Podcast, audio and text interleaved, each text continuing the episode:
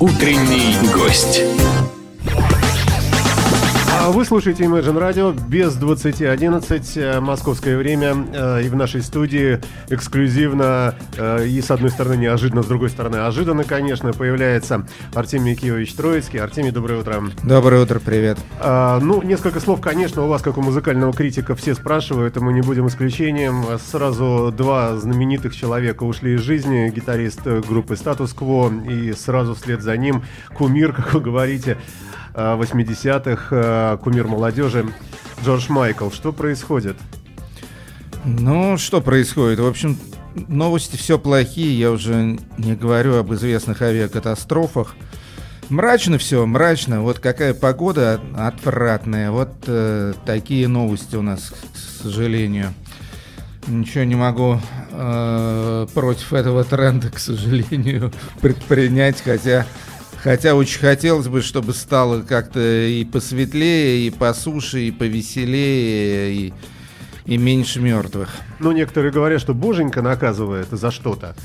Ну, в общем, я думаю, что, конечно, человечество много чего учудило такого, в том числе и в последнее время, за что его в целом, а главное отдельных представителей вполне можно было бы наказать. А, давайте по, по, по порядку. А, группа статус-кво, что, что это вообще за явление? Статус-кво, конечно, группа по- э, по-своему уникальная, то есть группа, которая очень подходит именно такое название статус-кво. У нас в России она, к сожалению, известна по самой нетипичной своей песне. Я имею в виду песню In the Army Now. Вот, это как бы, ну, это вообще говоря, кавер-версия, это не песня статус-кво. И песня для них абсолютно не характерная, она такая мелодичная, она с некоторым даже содержанием, можно сказать. А в общем и целом э, статус-кво знаменит своей э, такой совершенно примитивной, моторной, очень заводной рок-н-ролльной музыкой, которая, в общем-то, звучала всегда абсолютно одинаково. Я помню там их ранние альбомы, там Pile Driver, там какой-нибудь еще начало 70-х годов и их какие-то более поздние вещи. В общем-то, ос- особой разницы не было. И, конечно, большая заслуга в этом принадлежит Рику Парфиту, их, э, их гитаристу бессменному, который, собственно, все эти двух, трех, четырех аккордные рок-н-роллы и сочинял. Ну, что тут можно сказать? Конечно, не был он великим композитором, не был он э, молодежным лидером, не был он, э, значит, человеком, скажем так, э, масштаба Леннона, Дилана, Марли, Боуи и так далее. Вот, э, тем не менее, он, он хорош тем, что вот этот дух рок-н-ролла он э, пронес от начала до конца. Но ведь, тем не менее, есть ведь разница. Вот есть супергруппы, которые вот в том же составе, в котором начинали, они вот, слава богу, все живые и продолжают свою работу. А есть группы, их большое количество, в которых вот, может быть, лидер, может, еще кто ушел из жизни, и хотя музыканты пытаются что-то делать уже без него, тем не менее, все-таки вот подранки уже такие. Теперь и статус-кво.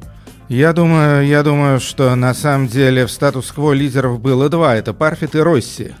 А Росси-то, насколько я понимаю, еще жив, дай бог. Слава богу, да. По крайней мере, я ничего не слышал о его безвременной кончине. Вот, так что есть у меня э, подозрение, что, ну, естественно, отряд заметит потерю бойца, но, в принципе, если статус-кво по-прежнему настроены на то, чтобы народ радовать живьем, думаю, думаю, что они продолжат концертную деятельность. А, ну, если ушедший музыкант группы Status Quo все-таки такой типичный рокер все же, да, а, этого нельзя сказать о Джордже Майкле, который, ну, во-первых, очень рано ушел, сколько ему, господи, годков? 53 года. 53 года. А, и загадочная личность такая, обладатель, ну, голоса очень красивого, волшебного, но, скажем, все-таки такого специфи... для специфической публики, может быть, более женский, может быть. Ну, трудно сказать, но все равно очень жалко. Нет, ну, естественно, жалко всех, э, кто умирает, тем более э, тех, кого мы знали и видели, и слышали. А, ну, Джордж Майкл никогда не был моим героем, даже отдаленно, в общем, совершенно, Ну, два-три хита-то всякое есть. Не моего, э, не, не моего э, э романа «Герой», Хиты у него есть, да, у него, конечно, имеется прекрасная песня Careless Whisper, которая мне очень нравится. Да. Но нравится, кстати, в основном благодаря саксофонному соло.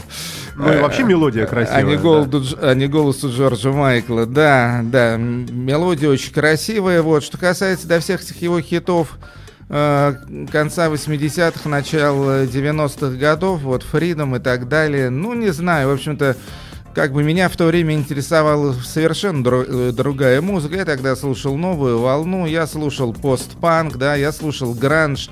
Как-то как Джордж Майкл всегда проходил каким-то далеким фоном для меня. Никогда я его творчеством особо не интересовался. А, вокалист, он, конечно, чудесный, хороший поп-вокалист. Опять же, внешностью обладает такой достаточно романтической. Вот. У меня с Джорджем Майклом на самом деле связано одно единственное такое серьезное, э, на самом очень забавное воспоминание в жизни. Дело было где-то в середине 90-х годов. Был я в городе Лондоне. Был хороший летний субботний день. Почему точно знаю, что субботний? Потому что пошел я гулять на Портабелло Роуд. А Портабелло Роуд это такая историческая улица в Лондоне в районе Ноттинг-Хилл, где располагается большой антикварный уличный рынок. И там, естественно, очень много там этих ловчонок, очень много туристов ходит. И гуляю я под солнышком, нежесть э, э, утром, кстати, это было, по Портабелло Роуд. Иду, иду, и вдруг меня окружает стайка, то есть буквально стайка, ну, ну человек 10 испанских школьниц. Такие девочки в возрасте, по-моему, лет ну, 10-12, может 13-14, не знаю. Испанки. Они меня окружили плотным кольцом и стали у меня требовать автограф.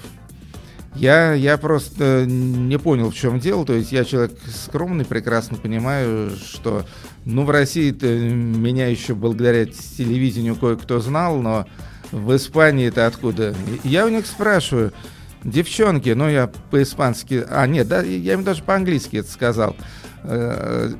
Девчонки, а, а, а кто вы думаете я такой, что вы меня автограф просите? На что они мне все хором говорят, вы же Джордж Майкл. То есть меня спутали с Джорджем Майклом. Но я думаю, что всему виной темные очки и характерная щетина.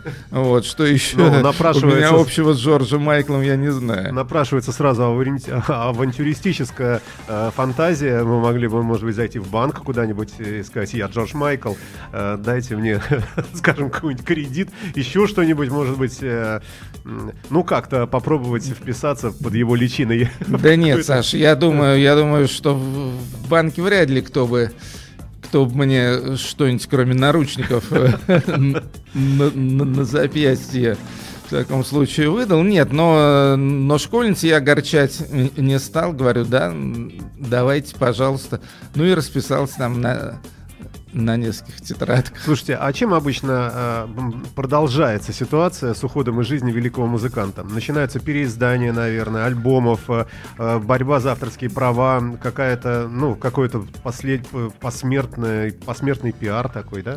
Ну, это стандартная процедура, на самом деле, вот, и все ее проходили уже в этом году. То есть... Э, Начался этот год, естественно, с, с Дэвида Боуи и продолжился в том же духе. Леонард Коэн, Принц, естественно. Сейчас вот Джордж Майкл. Да, процедура абсолютно стандартная. То есть э, первым делом, естественно, фирма грамзаписи начинает данного артиста всячески эксплуатировать. У Джорджа Майкла таких фирм было две. Сначала фирма Sony, угу. с которой он судился активно, ну а потом фирма Virgin, с которой у него ну, вроде были отношения более добрые.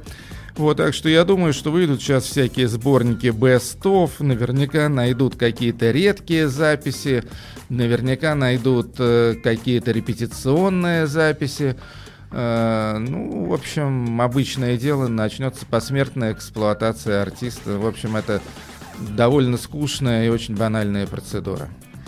Ну и, может быть, действительно пару слов э, об упавшем самолете. Ну, это, это, конечно, ужасная история.